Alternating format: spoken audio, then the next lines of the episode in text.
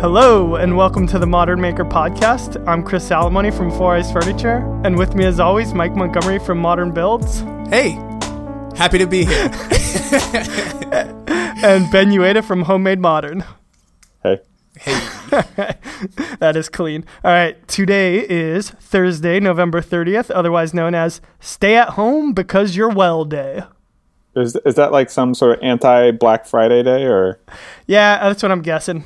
Or just for, I don't know, lazy people that hate work. is there just something for every day of this week? I didn't know that. Th- oh, yeah, because we got, what, your Cyber Mondays, I was aware of that. Yeah. your th- give small thanks. business Saturdays? And then Yeah. today, uh, or the day we're recording this on Tuesday, you're supposed to donate. It's like I don't know, give thanks oh, okay. Tuesday. I didn't know that one. Uh, there's Wednesday pajama day. That's where you everybody wears pajamas to I work. think you made that one and then there's Thursday podcast day where you donate one million dollars to your favorite podcast or the podcast that you're currently listening to. Wow, I really like that one. One. Yeah, I'm surprised That's a I good hadn't heard of that one yet. That's good. Yep, yep, yep, yep.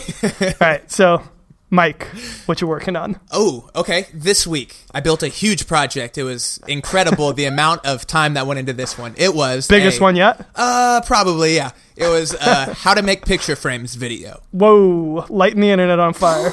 mind blown i know but uh, i needed to build a picture frame i say need um, i had a video sponsored by storyblocks which is a kind of stock photo and stock video company and mm-hmm. whenever it makes sense I, I really like to work the sponsor into the project if that's something that doesn't interrupt the flow or make it way too difficult and I thought a picture frame video could be really cool because they've got some neat kind of patterns and textures type things. They also have a lot of like stock photos of guys giving handshakes in business meetings and Giving handshakes. Handshakes, huh? women That almost went off the rails. women women holding like ambiguous objects and things like that. uh, but they've got some Sounds- this, but this website sounds awesome. yeah, exactly. That's more for like you know if you're making like a business presentation or something. So I, I printed some some cool artwork that I thought was interesting, and I built a frame for it.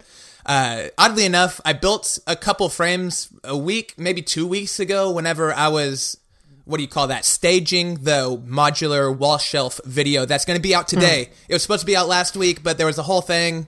I'm not going to get into that. That video is going to be out on Thursday. Yeah, Thanksgiving was literally what was in the way.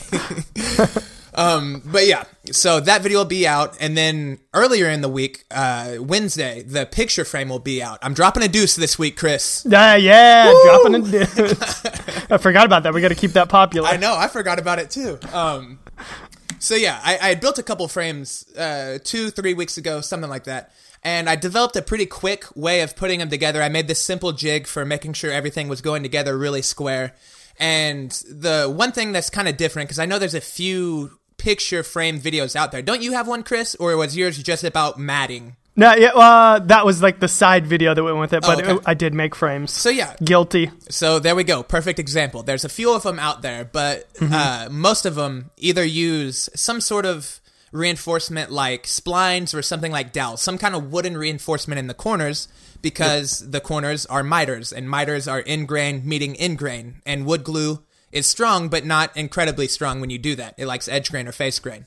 So, you know, you need some sort of reinforcement, and if you want to do wood reinforcement, that's fine, but I think it kind of muddies up the frame. I like just the clean aesthetic of just a nice, simple frame where everything's square and good. Yep. So I picked up these things called V nails at Hobby Lobby whenever I was building those other frames, thinking if they worked great, if not, I can always do something like splines. But they ended up working really well. I was surprised at how strong these things are. They're basically quarter inch by quarter inch V shapes that have a little prong on each end that makes it to where once they're pushed into the wood, it can't go in either direction because in one way they're I guess the frame is meeting itself, but in the other direction, those little hooks at the end of the V prevent it from being able to to separate. Mm-hmm. And they're surprisingly strong. I was really surprised at how strong they were. I put in two pins on one corner uh, the first time I was building a frame, and I was expecting just to kind of like pull on them a little bit and breaking it, but it ended up I kind of pulled them not hard, but I pulled them way more than any stress they're gonna go through being a picture frame. Right. And they didn't even flex or anything, and that was before the wood glue dried. So it looks great. It's fast. I would say it's way faster than splines or any kind of dowel or anything. And it takes basically a router to make the groove that the picture, the mat, and the, and the glass all set into. Uh, I used just a little half inch dado bit on my trim router, and then a circular saw, miter saw, table saw, whatever you want to do to cut your cut your miters. Heck, you could use even something. Your teeth. Yeah, I guess so. You could. If you got beaver teeth, you totally could do that. but yeah, I mean, you could use something as simple as just like a, a miter box, like a handsaw, and uh, just do it by hand even. So I think picture frames are cool because it just it doesn't take a lot of tools and it's kind of a good bang for your buck. Because a nice looking frame kind of looks expensive. So yeah, Yep. Yeah, I actually think like it's one of the things where if you're a beginner, like even using a handsaw might actually uh, be a little bit easier. I know when people are first getting started in using like a chop saw or a compound miter saw and cutting out 45s, they often forget about the kerf of the blade. And you know, when, when you're if you're making a rectangular frame, just being a sixteenth of an inch off can kind of make the seams not perfect unless you're going to paint and caulk over it. So I actually always suggest to someone's like doing that for the first time, you know, just using a nice sharp uh, handsaw and just one of those miter boxes to guide the saw. Because the handsaws, the the blade is so much thinner, it's sometimes easier to line up your your cuts uh, one after the other to make a, a perfect rectangular frame. that's cool. Have you ever used uh, your Japanese saw in the miter box? Yeah, I have, I yeah. use it all the time. I don't even use the one it came with anymore. Yeah. Yeah, the the other thing too with, with picture frames is if you go to most thrift stores, you'll find a lot of old picture frames and often the paint will be chipped or the finish will be kind of outdated. But you can always get you can get really heavy moldings that would be pretty expensive to buy by the foot if they were new. And then just, you know, especially if you're going with a matte finish, uh, you know, a spray paint them uh, a nice matte white or do some sort of cool antique finish on them and you can get a lot of value out of some of those old moldings that, that are often just being thrown away or sold for you know pennies Yeah, and speaking of being sold for pennies, especially with bigger frames, the probably the most expensive part is buying the glass and maybe the matting. So even if you find an old ugly frame that's not really worth salvaging, maybe spending five bucks on a giant frame that you can put over your sofa or ten bucks on that sofa and get the glass out of it, the mat, the backer board, and all the little hanging brackets. I mean, you'd probably save a considerable amount of money. So yeah, that's a cool idea. That's how we get rich. Saving money on picture frames. Yeah. Cool. Ben, chris what, are you working on Oh, okay, I'll go. I'll go second. Save the Bens for last. Wow. Um, so I'm. That's a good one, right? All right. Uh, it's not. It's it's fair to Midland. Oh, okay. Okay. So uh, let's see. Did I talk about last week that I was going to make the stand for my Nintendo Switch and the two little classic systems that I have? Not that well, I if can I did or if. I didn't. So that's what I made this past weekend. So it was nice to do like a quick little project that I could actually knock out in a day and a half, and it's actually super useful. It frees up a bunch of space on on uh, my media console. Is it like It's a whole I display? actually used to. Yeah, it kind of. It's just like a little thing. So it's just. It's basically like a shelf that is at an angle, so that the um the NES Classic and the SNES Classic sit on that, and they're kind of tilted forward, so you can just like view them better. Because I mean, at the end of the day, like I do use them to play with their, but they're kind of decorations more than anything else, just because they're cool looking little systems. Yeah. And then it's got another tier above that where the Switch, the Nintendo Switch sits. And so I used to actually have like I keep all of my old video game stuff like from when I was a little kid, and I had it all displayed on this one bookshelf that we had in our house. And so that was always like an argument. My wife was always like, "Why do you get to display your stuff? I don't get to display my stuff." So I was like, "You know what? I'm taking them to work." So now they're in my office. I don't have them at home anymore. But these ones, I feel like I can actually get away with displaying because they're The retro. they're actually in use. They're in use, and Oh they're wait, part of her mind. childhood Yeah, too. yeah. The Switch is go. not retro. Sorry. The Switch is not. Someday it will be. I mean, God yeah. willing. um, so yeah, that was a quick little one. Um, kind of a funny thing that happened this week. So I got a message from a guy on, I think Instagram maybe, and he goes like, "Hey, I think this company's copying one of your products." Oh wow. So it, it's the bench, the first video that I made. It's a, a not a company, but it's basically a, a custom furniture maker in Poland. So Poland loves me. Hey. They love their, their they love their Chris Salmoni. Shout out. Um, yep. Shout out to Poland. Um, no, but yeah, he made like it was like the exact same bench. The only difference was that it had a like coat hanger that was kind of growing up through it. It looked like it was actually oh kind like of cool. a ballet oh okay. Yeah, and so that is one of the pieces that we're actually going to be selling um, with that company. Ooh, so that does kind of give it like an interesting twist. and and he's actually yeah he's selling stuff and you know like he's a custom furniture maker basically you know he's Right. basically doing what I was doing before I was on YouTube Exactly. anyway so I still wanted to give him the benefit of the doubt even though I mean it is like dead ringer for it other than that thing growing up through it like I was saying so I mean like the angles look the same it all the joinery is the same it's just everything's the same so I sent him a message and was just like, hey, introduce myself. Somebody sent me this. Here's my original one. Just wanted to know how did you come up with doing this? I don't want to accuse you of stealing it or, you know, tell you you need to stop selling it or whatever. Sent a nice message to him. He wrote back the next day, sent a nice message. Can you do a Polish accent? Actually can't. I don't know. I don't Oh, monsieur. I think it was Polish French. I was about to say, yeah, mon- monsieur. That's definitely a Polish word. All right, keep going. I'm sorry. just picture a, a good Polish accent here. But it was in typing, so I don't know. I guess technically it had some like weird clickety sounds, I guess. But um, yeah. So he uh, basically kind of said, "Yeah, I did get it from you, and I didn't contact you because of like the distance and the language barrier, and I'll stop selling it." So I don't. I mean, I don't even honestly care if he stops selling it. I don't think that it is going to make a difference from a business point of view for me. Um, and honestly, if he would have contacted me and told me like, "Hey, do you care if I sell this?" Especially at the time, I'd have been like, "Go for it," probably. But that is not giving everybody leeway to go Yeah. copy everything right now. That's not what I'm saying. But yeah, I don't know. It was- But doesn't uh, but doesn't putting it on YouTube give everybody the right to just copy it?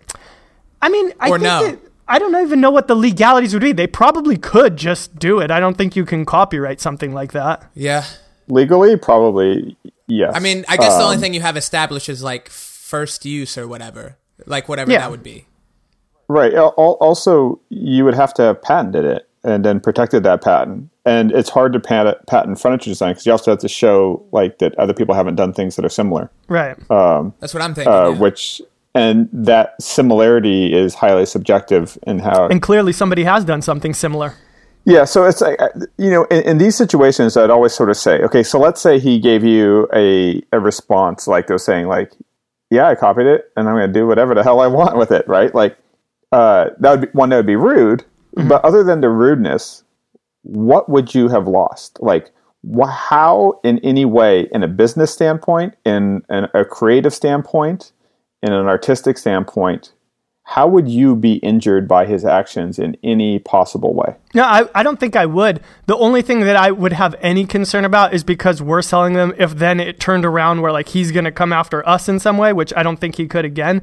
Um, and then I would also just want to like make 100% sure that he didn't independently come up with it, just because then I would be like, well, now I this I don't want to do this product anymore because. I don't know. What if I did see it from him and somehow like it got into my subconscious? Oh, like and he that's where made I it came up with it. Yeah. oh yeah, that would be crazy. So I kind of just wanted it for my own conscience to know that, like, okay, it was my original idea. Yeah, because hmm. there's from a, b- you know, if if if a company sold that right, like if IKEA did something similar, that could be seen as injurious to you, right? Just because you could say, well, they have the capabilities to make it so much cheaper, and they're gonna whatever you Right. make along that line, it could do it. But even then, I would say that you wouldn't be going head to head in competition with them. The the first reaction in those situations is to get kind of annoyed and actually to feel like you're like you kind of wakes you up. You're like your adrenaline gets kind of going. You get a little bit of outrage, even if you're not totally pissed, but it stirs up something. Um, and I think that normally comes from the assumption of loss before you actually do the calculus to sort of see if you actually lost anything by that. And I always find that it's actually really helpful to do that calculation before you like reach out and contact anyone. Because most of the time, nothing is lost. There is no damage. Uh, it's funny when I when I see a lot of people in our community really say this person's ripped me off, this person ripped me off, and then later on they're posting, oh, this is a such and such famous designer inspired uh, bench or table Yeah. or something like that. Yeah, it's it's all derivative, man. Yeah. So the I, I think the the question is to always think, you know, uh, are we thinking of ourselves as artists or creative? And in which case, why are we offended by someone being inspired by what we've done? And we're certainly standing on the shoulders of other people. I mean, I, I think you know, you take somebody like uh, the Eameses, right? You, you could argue that almost a vast majority of modern furniture that comes after that is derivative. Um, and people have those discussions in music all the time about what sort of derivative of something else. So uh, yeah, it's, it's uh, I, I, get that feeling all the time, um, and it's natural to sort of get a little bit, huh? But uh, it's uh, you know when you when you actually always sort of do the math and sort of say, okay, what did I actually lose by this other person doing that? It's normally not very much. Mm-hmm. So for me, since uh, I haven't been building anything, uh, I've been traveling. I'm back in California, but I was just in Joshua Tree, um, and I stayed at a really cool Airbnb called the Tile House. And so I got a lot of questions on my Instagram since I was posting stories about it. And it's just this, it's really just a really cheap house in the middle of the desert. It's not even close to the park, it's like 25 minutes away. And what's awesome is that they, these people, they've made an incredibly financially successful Airbnb rental simply by sort of designing really or and making really eccentric choices. And so they just have been collecting random pieces of tile and broken pottery. And they probably took a house that probably cost about $100,000 and they just tiled the whole thing with these crazy colors and it's super eccentric and collected all these weird mannequins and machine parts. And it's sort of like this like inhabitable, awesome, colorful, psychedelic junkyard.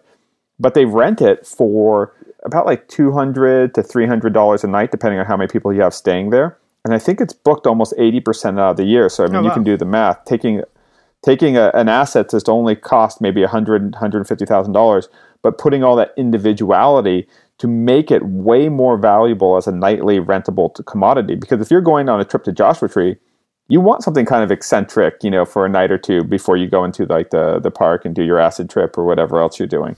Um, so it, it's it was it's an excellent case of like design adding value. Now, if you tried to do the same thing in like Beverly Hills, it would be like the worst possible design idea ever because pe- there people want sort of luxury and sophistication, not sort of eccentricness. So, and the real estate is so expensive that you'd be your creativity would be reducing the value of the thing. So it's kind of like the thing with like uh, you know, if you're cooking some cheap food, if you're making tacos, get real experimental with the toppings. If you're making a steak, don't get all all crazy with the toppings because you're undermining the fundamental value that was there. So that was really cool. And then uh, me and Jesse and a couple friends went hiking and uh, around uh, Joshua Tree Park, which is always really fun. There's just all these giant boulders and stuff like that, and uh, took a lot of cool photos, climbed around a lot, and uh, generally had a blast. And uh, I don't think I'll be building anything until I get back to Boston with, uh, on uh, Friday. Um, but uh, been having a lot of meetings, sort of still moving things forward on the tiny house projects. Uh, getting all my visa stuff taken care of for Uganda. Did you get all your vaccinations figured out? I'm all done with shots, so I just have pills left. I have to take a bunch of pills like right before the I, I go on my trip, um, and I got to coordinate with uh, some other camera people that might be coming with me to document it. But really, I'm just in the mode where I'm starting to finish up all my invoices for 2017 and start getting the the project planning done for all the big projects in 2018. Cool. All right, so this week I, I, I thought of an interesting topic. Not really even thought of it. It was kind of it landed in my lap. I had somebody comment on one of my videos. Don't remember what one it was. I don't really answer all of my comments. There's just too many, but I read probably like 95% of them. And he basically just said, "Why don't you use Danish oil anymore?" and it was on one of my older projects where I basically only used Danish oil. This guy's voice sucks. Yeah, he didn't sound Polish at all. It was weird. uh, Same guy. Yeah, but uh, he basically just asked why I don't use Danish oil anymore, and I responded that I prefer uh, polyacrylic. It's water based, if I'm correct. But it just it, maybe I think so, isn't it, or whatever it is? Yeah, it's, yeah. it's, it's a low VOC. yeah, sure. yeah. But anyways, it's just I like the finish more. It doesn't yellow the wood the same way Danish oil does. It's a little bit stronger. Um, you can put it over paint and it'll protect that. You can put it on metal. You can put it on wood. It's basically you can slap it on anything and it's gonna make you it. Put it on good. pizza. Yeah, and it's the best pizza you'll ever have. It'll never go bad. but so that made me kind of think about the topic being, uh, you know, what do you do now that you used to do something different? Maybe that's uh, a product choice, like I just mentioned. Maybe it's a material type. Maybe it's just in general, just a specific type of project. Maybe it's the way Ben hasn't made a galvanized pipe project in forever, or the way He's over Chris. You know, you're What pretty did I do? consistent, Chris. Uh, actually, I can think of one. You've used a lot less walnut plywood lately. You've been kind of branching out from that a lot. I'm trying to think. I of, have been. Yeah, I used to. Okay, so actually, for walnut specifically, pretty much everything that I made for my house initially was all in walnut. Mm-hmm. Like it was just my favorite wood to use. And I think if anything, it, I think if I was not making videos, I probably would have stuck to that just because it's my favorite wood for my house. But I just wanted to do different things on video. So I would say it's still probably my favorite wood. You know, if I gun to the head had to choose one, I would go with that. But with materials and actually plywood, like you just mentioned, on the bed, that was the first time that I had ever used plywood. Well, for a project at least, plywood that you can get at the big box store. So that was the Pure Bond stuff that um, came from Home Depot. Rate it one out of ten. 11 no um it's uh it's good i mean like i would say if i was building like really fine furniture i probably would still use the stuff that i say it was like a bad larry right and you're only using one sheet maybe two it doesn't make that big of a difference the quality might be like just slightly better on it um, and also different spe- different species i think that's actually the biggest difference I think so. Yeah. but for a project like that, where I was using seven sheets of plywood, that's a, a difference of either spending three hundred and fifty dollars in material or you know six hundred dollars in material. Yeah. So it actually is a, a pretty big savings, and it was really good for that project. Like I thought it actually, the quality of it, I think was like right in line with the quality of the of the end result. Um, I would use it for nicer things. Like I think it's a perfectly fine product to use, and I didn't think that before. I don't know if it was because I just assumed everything was bad there, and I never bothered to really look around unless I was just like making some kind of shop thing or I don't know, needed to grab a piece real quick for whatever, something that didn't matter. But yeah, that's definitely something that changed for me material wise. That's cool. That's what I used for my spiral staircase. It was pure bond because it's a low VOC. And I was going to have so much in it. I want. I didn't want a giant mound of, ply, of plywood off gassing formaldehyde. Mm. Yeah, that was one. That was one of the big reasons I asked in terms of like how you liked it is because I think the only plywood I've ever bought is from Home Depot. Aside from maybe two sheets of walnut plywood, I think is all I've ever bought uh, from Mm-hmm. an actual like lumber supplier. So, just interested. For Yeah, me, I the, thought- the- Oh, go uh, ahead. go ahead. Well, I was going to So say, I think the cores were like. No, you No, go. no, no, no. Go I- ahead. Go ahead. politeness standoff again. Um, no, I thought yeah, like the cores were every bit as good as the other plywood that I use. The veneer, you know, again, that just kind of comes down to preference. If you want walnut or cherry or whatever for a project, you know, then you're probably gonna have to go to a lumber yard. But if if you don't, then that was perfectly fine. I think that was maple that I used for the bed. Cool. Uh, do you any of you guys sort of uh, in relation to sort of? I mean, we all produce content, and we have over a pretty, you know, at least over the years, uh, and that definitely changes. Have you any of you gotten any sort of audience blowback about sort of just changing or the types of projects and stuff like that? Ooh, um, not that I can think of. You guys, I'll think about it. Actually, I funny enough on that product or project, I did have one person say like, "Oh man, don't start using that stuff," like basically implying it's not like he, you know, now you're going to switch away from this and, and only use Pure Bond. And I said, "Hey, it, you know, it worked out. It, it's a small sample size. I can only report on what I've experienced. It was perfectly fine for the seven sheets that I had. So Yeah. Speaking of small sample sizes, then the walnut plywood I bought from the lumber supplier, and while while you were talking a second ago, Chris, I googled it to make mm-hmm. sure that I wasn't crazy. It had MDF as every other vi- layer of veneer. yeah, some of them have that. Yeah, I hated that. It was terrible. Like you just didn't like the way that it looked. No, well, yeah, for one, but it was it was I don't know. I just I just felt really like uh, bamboozled. I was like, I just paid eighty dollars for a sheet of plywood and it's half MDF. yeah, some of them are like that. If you so the one where I go and get mine, there's actually an an import and a domestic that are like it's like five dollars difference in price. So I usually just get the domestic one that's slightly more expensive, and I find that it has slightly nicer cores. But yeah, there are some that are you know double A high quality veneers that still will have an MDF core. Yeah, I didn't like that. Not Mike approved.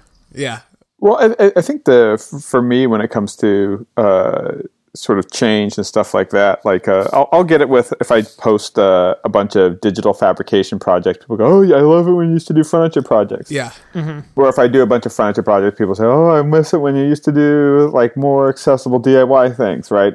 Um, or if I do a bunch of uh, sort of DIY ones, people go, "Oh, I miss it when you used to experiment and do more stuff."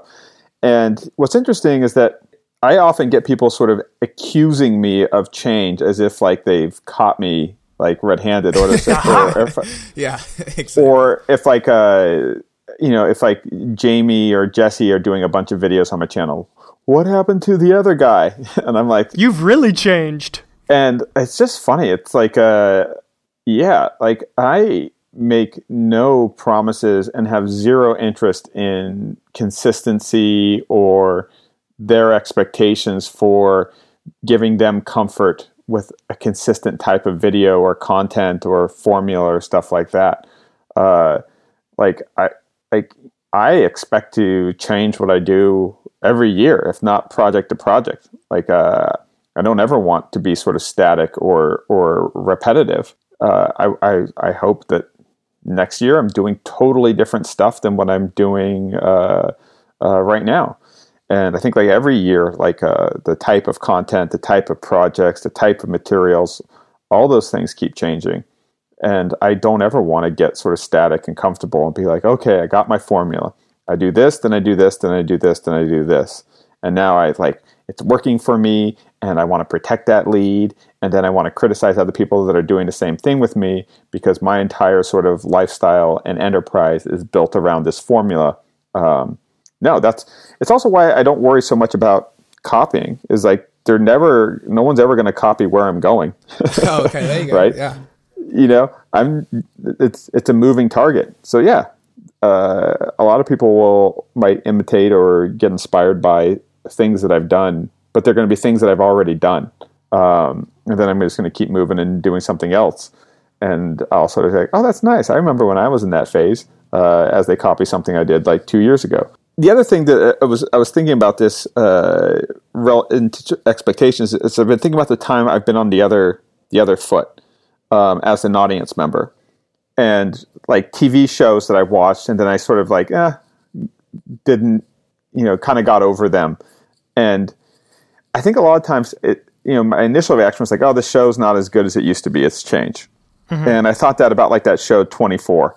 I watched like the first two or three seasons, kind of dug it, it was fun and then like the third, fourth season, I was like, eh, diminishing returns. Fifth season, I was like, nah, I'm out. Yeah. Um, and the show didn't change. the show was pretty true to formula. What changed was diminishing returns in that. So what's interesting is that people often, uh, uh, you know, cite, oh, this is changed or this isn't as good as it used to be and they're actually describing their enjoyment of something that's actually that's right. been remarkably consistent. You just got tired of. They're it. just it's just no longer new or novel or interesting to them. Right. So uh, I think that's true with a lot of audience stuff, and you know, no, any show, no matter how much you like it, is going to get old if it doesn't evolve. Now they can't throw the baby out with the bathwater and lose the part that you you know you know the, some of the concepts behind it that were initially intriguing. But for me, the things that I that I am betting my sort of business and enterprises and stuff on isn't that it's not steel pipes and rust and construction lumber. It's not CNCs and crazy geometry. It's not concrete. It's not those things that are interesting. It's the continual uh, experimentation between design ideas and accessible tools and materials. Uh, I think it's those concepts and those experiments that are going to be the through line that I'll probably stick to, uh, not so much like the actual spe- specifics of the projects. So, yeah, I used to use Danish oil a lot more, and then I used to use uh, uh, polyacrylic, and now I'm I'm really liking the the Minwax wipe on poly because I can get it even sort of thinner, and especially with like darker woods, I feel like the the polyacrylic can get a little bit too plasticky. Hmm. And now I'm mix, doing more and more really thin layers of the wipe on poly, really you know using a rag applied rather than a brush because the brush makes it too sticky and and thick in a single coat. But yeah, I I hope to constantly change and constantly evolve and never you know never just get into some sort of comfortable, steady, rhythmic routine. Yeah, that was that was one of the big reasons that I hired Caleb to run camera for me. Is granted, you can never know exactly what your audience is thinking, but after two two and a half years of making very similar formatted videos with the same sort of camera angles I always did, I thought it would be interesting to kind of switch things up, bring a new perspective, get a little bit more movement and just general energy with just having a camera that was mobile. Uh, not to mention just being able to talk on camera and have a little bit more personality, I think doesn't hurt. But one of the comment, or not even one of the comments, but I got quite a few comments uh, at some point just saying, "Yo, I think I liked it when you didn't have a cameraman, camera guy, because you did bigger projects." And hmm. I agree. I like big projects too but I wanted to do for the past month or so. I was kind of looking back on what I've built, and the big thing I did was the entryway remodel. But I built, uh, you know, a bookshelf, picture frame, a cake stand that will be coming out soon, a couple other things, mostly small. And I did that on purpose because I didn't want to spend four days shooting a project to find out that Caleb it up or to find out that I messed it up because I forgot to turn the audio recorder on for the whole time or something like that. I wanted this break in period where if there was a critical error that totally ruined the entire project or the video at least, that it wasn't so detrimental that I didn't, you know, have to pay a guy for five days of work with no return. You know, I can lose a day of work and that's totally fine.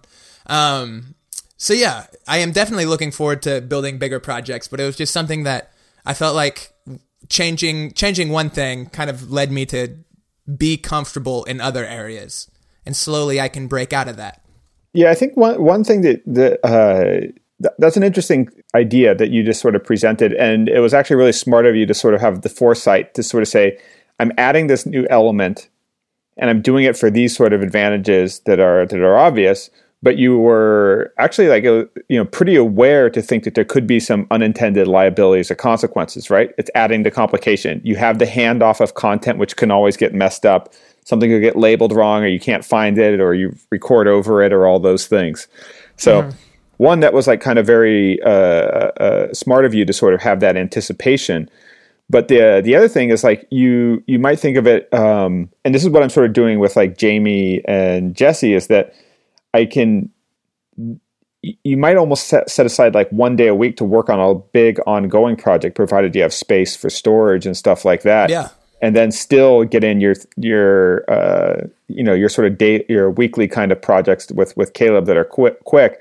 But it might be that you have a bigger ongoing one that you aren't as sure as the outcome but it's your more experimental kind of grandiose uh, project yeah. that sort of goes back burner. And maybe one of those comes out like every six to eight weeks because you really have time to sort of experiment and develop it without compromising your weekly output. Yeah, that's a cool. And that that's kind of a that was kind of what I did with the entryway. I think that was actually the first video that I actually that I had Caleb help me on or you know work with me on at all. And I started that a month and a half ago.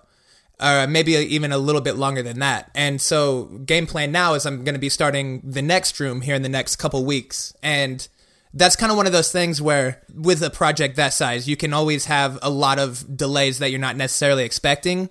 So that's kind of the plan where it's here's three days this week where we're going to work on the room, and then the rest of the week we're going to get a project for this week out. Then we're going to work on you know work on it for a few days, then get the video out, that kind of thing. Yeah. Also, what what you described is like why I don't think that it's a good idea to separate the way you think about business from the way you think about creative because one impacts the other, okay. right? You make a business decision of, of of bringing on a cameraman, and that has creative impacts, even if it seems like it's separate from project uh, design and creation. Another thing that I see happening in our sort of industry is like when people go full time, it has an impact on uh, the type of work that they do. Uh, it means that they can do, in some cases, do bigger projects, but often, I think you'll often see people sort of get a little bit more conservative and a little bit more regimented or a little bit more sort of scheduled, right? If if you're doing this as kind of like a hobby uh, outside of like your normal nine to five, you might only sort of take on the projects that you really really like and you might only be t- pr- producing like a few projects uh, a month or maybe a project every three weeks or something like that. Mm-hmm. but you have have a lot of time to do it. The minute you go full time it's not nec- your projects might actually get smaller and more conservative because you have this idea of oh, i have to be regimented. I have to put something out every week. Yep. neither one of those is necessarily a good or bad thing but it's just being aware that a change in a business or lifestyle thing can have trickle down to sort of the creative output of design and making.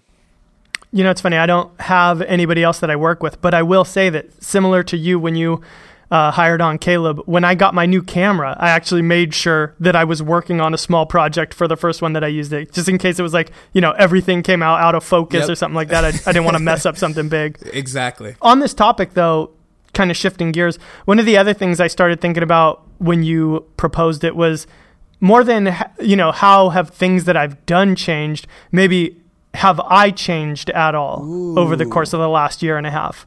And I think one of the things that I've changed with is I think that I actually do take criticism better now than I did when I first started. That's not to say that I take it to heart more, but just that I don't react to it as much.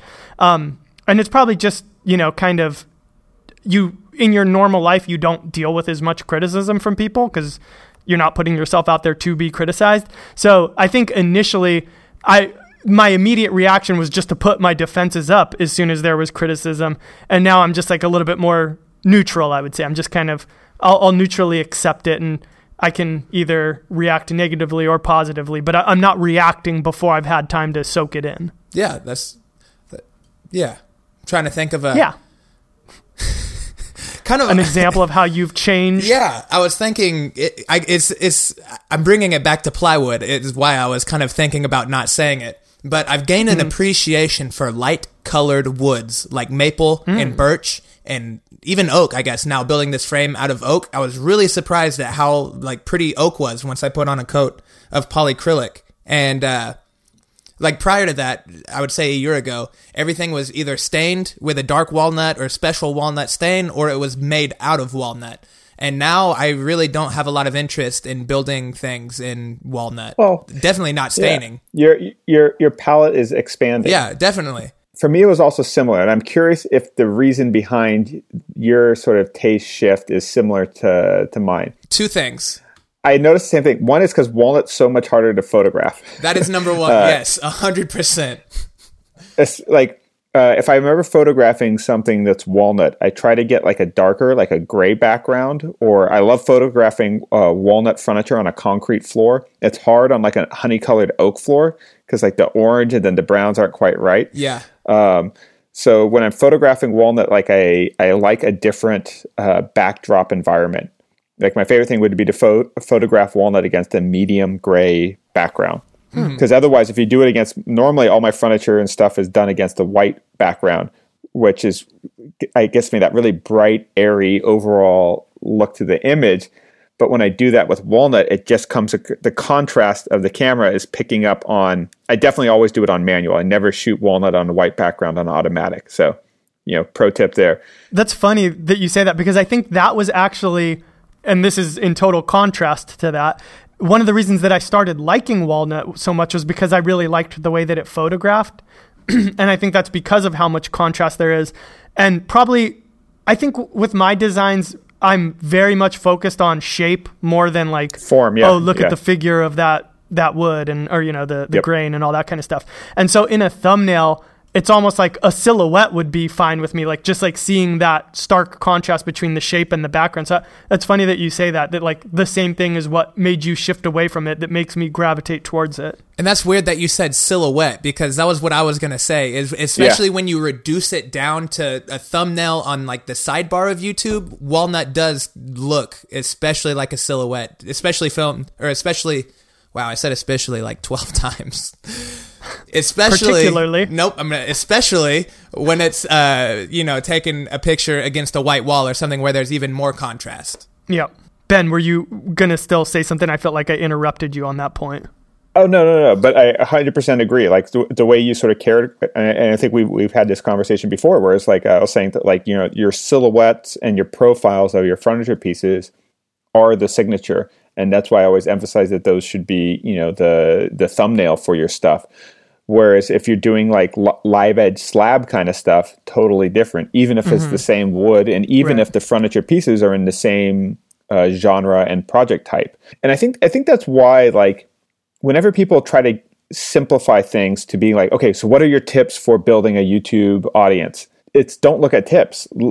you know, l- uh, Do something That's a good unique. tip. you, no, you, you use logic, right? Like d- identify concepts and then logically deploy them, right? Like know, think about the piece that you're making and think about what that piece actually is and what situations it would look good in and what things would be hard to photograph and what things about it uh, uh, are really going to stand out and how to stage it and all those things, Right. right? Like if you're doing something like Chris is with like really interesting angles, like you know li- little flare outs on some of the pieces that that's creating these signature uh, silhouettes, you don't want that to blend into the wall color, right? If you're making something where the geometry is more predictable, like a like you know sort of like square cubic uh, bookshelves or something like that, uh, if I would have done the uh, the sort of plywood bookshelves I'd done in a really dark wood and then photographed it from a whole room thing, then none of the grain's going to show up at the scale of showing the whole piece. It's just going to look really dark in contrast to a white wall.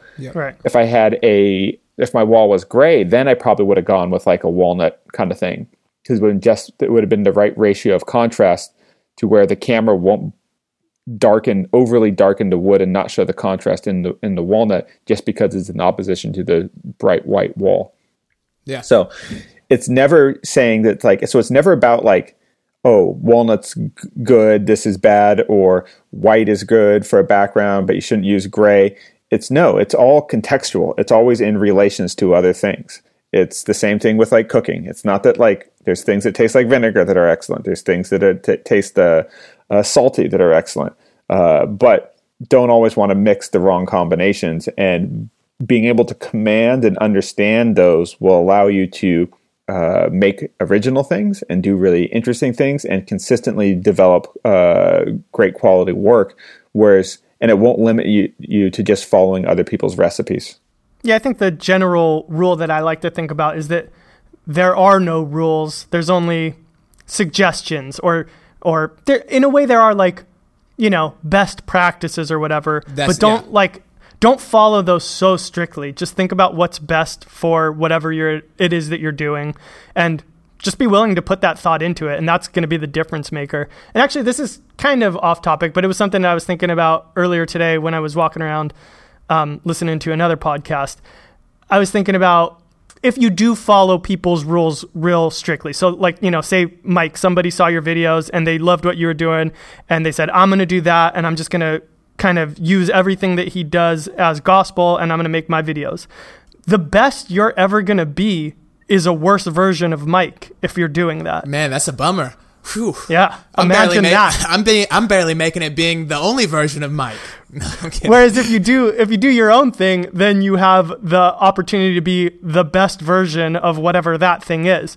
And I actually think that like this is a very generic rule or suggestion, I guess, is if you were thinking about going into this, it would be to not be like a certain maker, but to be a kind of like Frankenstein of a few makers. So like take the take certain things that you like from different people that you respect what they're doing, but then work in your own sort of whatever your strength is that you can bring to it. So whether that's, you know, the cinematography from Frank Howarth and the you know, it doesn't matter. Just matter. take whatever everything from. Frank Howarth. Just do what he just, just be a worse version of Frank Howarth and you'll be okay. that actually is true. You would be. Okay. I, I would love to be a worse version of Frank Howarth. I think that would be amazing. That's what I'm shooting that. for. um, yeah, and, and and on top of that, I would say uh, uh, experiment often, but experiment small, and then bet really big. So, uh, by what I mean is like uh, you want to do the good kind of change, but change also involves risk that can waste time, cause discouragement, and cause setbacks. So you experiment small with like little things where you, you, you know uh, like my molten metal experiments. I started with some really small casting before I tried to pour it into a big, expensive slab of wood, right? But I don't just so once I sort of have a proof of concept with the small experiments that are adding a new material to my repertoire. I don't want to do like then a nice conservative version of that, right? No, I want to bet big, right? Once I know that the concept can work, then I want to like p- go all in because I know I'm I have a good hand or and I've tested it out. You know, it's like you know, with with CNC projects, it was I you know tested out the machines, got comfortable with it, a couple small experiments, and I was like, no, no, I want to build something huge with this because I Right. really want to to exaggerate the single capability that I kind of discovered in the experimentation. Um, so that those are like the I guess that would be like my one tip if you're if you're in a place where you're feeling static and you want to change or you want to evolve your work or you feel like your work is isn't evolving at the speed that you would want, do a bunch of small experiments. Uh, try things that you haven't seen before. Try things that you have seen before, but maybe with a slightly different technique or a different version. And then when you find a little a little grip, a little toe hold of like a new idea, then go all in and try to do something big and over the top with it. I like that. That was that was gonna. Never mind. Yeah, I like that. That was gonna be my topic suggestion for next week because I did something this week that was exactly that. But I'm not gonna go into it. We'll talk about Save it it, next save it. We'll talk about it next Save week. Save it, save it. now people have a reason to tune in. Yeah, exactly. Leave them on a cliffhanger. There you go. Should we uh, Awesome. Any, move uh, into what we're obsessed with then, or Yeah, Any let's do it. hypotheticals? Chris, hypothetical? you know we haven't done a hypothetical in a minute. How about this? If you had to work a normal nine to five job, so let's say you had to be employed by somebody else, what would your dream job be in that scenario? Or would you even have one? Uh, you know, I always wanted to be a veterinarian as, when I was a child. That would still be cool. Um, so yeah, maybe that. I'm not smart enough though. Bust out the miter saw on a dog? There's no way I would have made it through college for veterinary school. so I don't know what. what about you, Chris? Well, I, I want to hear Ben. Or Ben, do you have to think about it? Um, I would say you know, there's a, there's a lot of sort of cool ones that seem like that, but I, I want to do a more accessible one. Um, so I think Uber driver would be uh, an excellent sort of nine to five job. Like if if everything you know went to went to hell and uh, I needed a way to to make ends meet, I would be an Uber driver. Like I think I would enjoy that. I think I would. Uh, it's, it's like I said before. If you can pay your bills and learn something, um, then I think uh, uh, it's an excellent lifestyle. And I think you could do that with Uber. I think you'd make enough money. And I think you could also choose where you want to work, right? So let's say I wanted to learn more about uh, art history. I might sort of do all my routes around the Fine Arts Museum in Boston or like uh, one of the different uh, academic campuses so that I'd be likely to pick up people with that expertise. So I would say Uber driver when I, in my downtime I'd listen to audiobooks. And I would also say that you'd have the opportunity to conduct sort of research and studies uh, with people where you, if you had like a question of like uh, that, you have a steady supply of people from different walks of life that you could uh, use to get a critical mass of like their thoughts on a certain thing. As long as you did it in like a, you know, uh, I think it'd be great if you're a stand-up comedian. You could like test out material, right, and like Oof. develop something. That's a rough place So- to test out material for a I know, captive but audience. that that would be all all the more reason, right? rough for the audience. You could really, uh, a man could really binge some uh, Modern Maker podcasts while he's Ubering, right? Yeah, I, guess. I would say with any with any you know with any nine to five, there's a lot of really ones that seem really cool, but everything becomes normalized. But what doesn't become normalized is self improvement. So I would look for the ones like that that were peaceful, that wouldn't be stressful, that you could slowly. Uh, uh, if you can't get better at the job and there isn't a lot of upward mobility within the job itself, at least you could become a really well-rounded person in other aspects. I think being a bartender would be a lot of fun at, at, at sort of a more sort of like loungy kind of place. Um, I think there's a lot of jobs that if you had the right attitude and you saw what the advantages was, uh, that could be a lot of fun. I think being a teacher would would be interesting. The most realistic one for me to, to go back would be going back into academia and becoming a college uh, professor or a lecturer again. I could definitely see myself at some point uh, teaching arch- architecture again, either full time or part time. Nice. For me, I think I've said this before on the podcast, but I'd want to do creative in advertising. Like, I, I think that would be a really fun job. I think it would cater to my skill set. So, anybody out there who owns an advertising firm and wants to take me on, you got the Hit taglines. You got there we puns go. ready. I'll come up with some puns for you. Well, speak, speaking of Modern Maker podcast after hours, I learned something new this week that I thought was very brilliant. Um, I learned it in Australia. They call toilet paper shit tickets. Ooh, Really? Wow. And I think about it, that kind of makes a lot of sense. Makes sense. You can also edit that out. No, it's okay. I'm done editing. I'm done editing. I'm leaving that. All right, what are you guys currently like watching? that's what it's sold as about? in the store, even. Just joking. No, okay, go ahead. Yeah, What are we obsessed with? yeah. I started watching Mad Men. Whoa! Speaking of advertising, I wouldn't say I'm obsessed with it, but it's it's a good show. I'm gonna build his couch. I've, it's gonna be a spin off of his couch from like season two, I think. Um, nice. So that'll come soon. It's gonna have leather cushions and it's gonna be made out of plywood with visible plies, but same kind of silhouette. Um, but I would say I'm gonna do my shout out. Not really an obsession. I guess it's an obsession.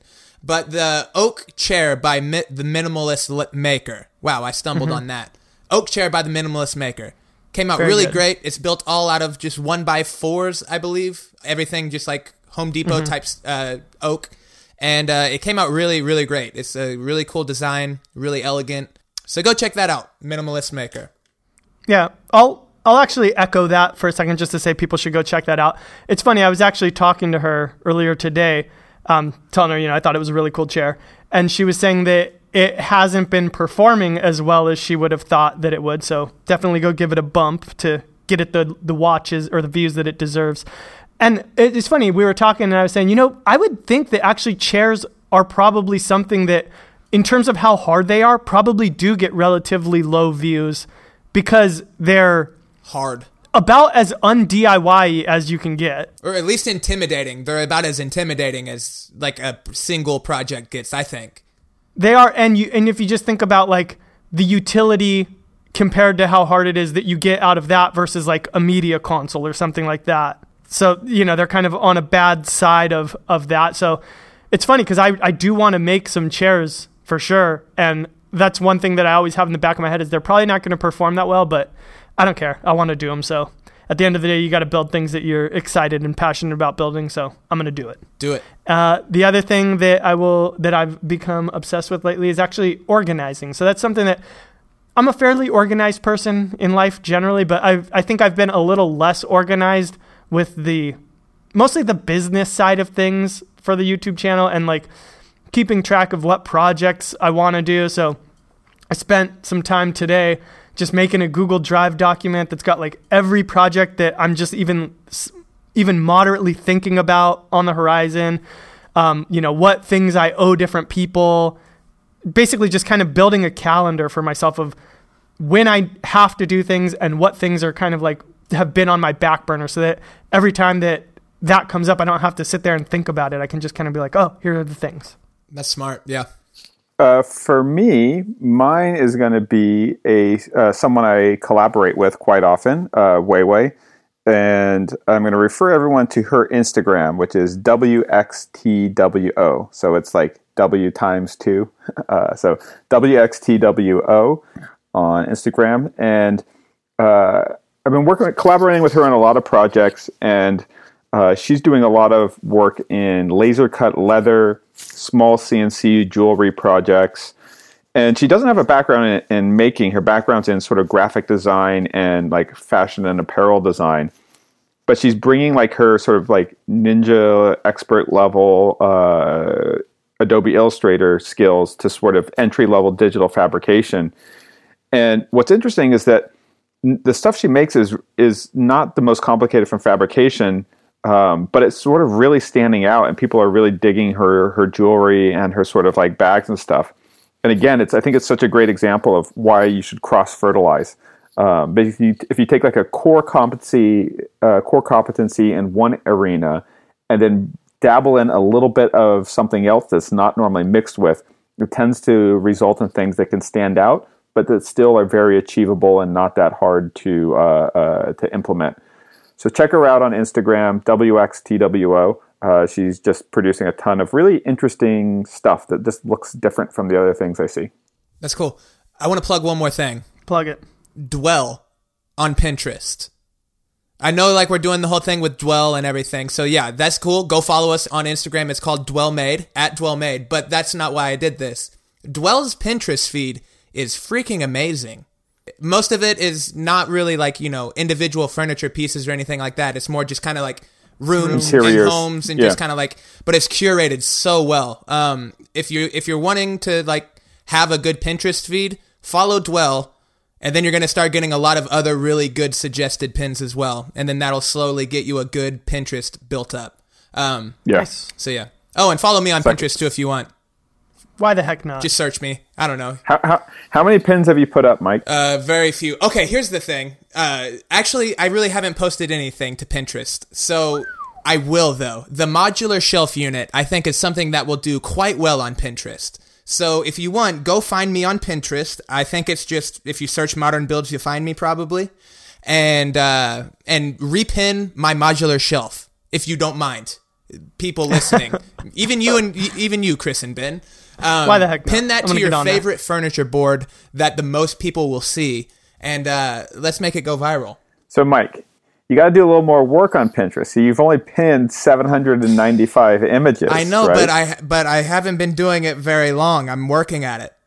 Right. So if you want to see a wealth of information, go to my Pinterest. No, no, no, no, no, no, no, no, no, no, no, no. You need to go to Modern Builds Pinterest. I'm kidding. Because I've done the work. I got 21,000 pins. Okay, but uh, you No, know, I'm but one really- twenty one. I'm one twenty one as good on Pinterest. No, no. And if you want to see how to absolutely not do it, go watch Four Eyes Furniture on Pinterest, who probably has maybe seven pins. Quality over quantity. That's all I gotta say. That's right. they're, but seriously. they're knockout pins, though. Pinterest is is such an underutilized resource. Yeah. Um, and it's basically you can it's not you know you can follow a whole bunch of people and if they post a lot it's great if they don't post often it's great too because it just means that your your your feed's just not going to be as cluttered so Yeah. um, but it's it's such a useful visual resource for seeing tons of interesting images and their algorithm for showing like if you like this here's some other ideas Yes. is brilliant it does it does have a great job of just like figuring out what you like and suggesting good things. Um, but on Yeah. on my page or on my Pinterest, follow my mid-century slash slash modern board. It's good. Double just follow, slash. just follow all- you and you'll follow all the boards I know, but especially go check that one out. I'm proud of it. I've been working on it. It's all mid-century things or things that look mid-century inspired but are more leaning towards contemporary. So go check that out. Nice. Boom. You have your marching orders, right? Plugs. I got plugs on deck here. All right. Let's wrap it up. What do you say? Okay, I'm sorry. Thank you guys for listening. If you haven't already, please give us a review. It lets iTunes know we're a good podcast and that, that other sh- people should listen to it. If you want to follow us on Instagram, it is at Benjamin Uyeda, at Four Eyes Furniture, and at Modern Builds. If you want to follow us on Pinterest, we just talked about that. Please do it. if you have any show topic ideas, any things you just want generally discussed on the show, you can always hit us up on Instagram at Modern Maker Podcast with a DM, or you can always send us an email that's modernmakerpodcast at gmail.com. Thanks again for listening. Hope you have a great rest of your week. And until next time, this has been the Modern Maker Podcast. Bye, everybody.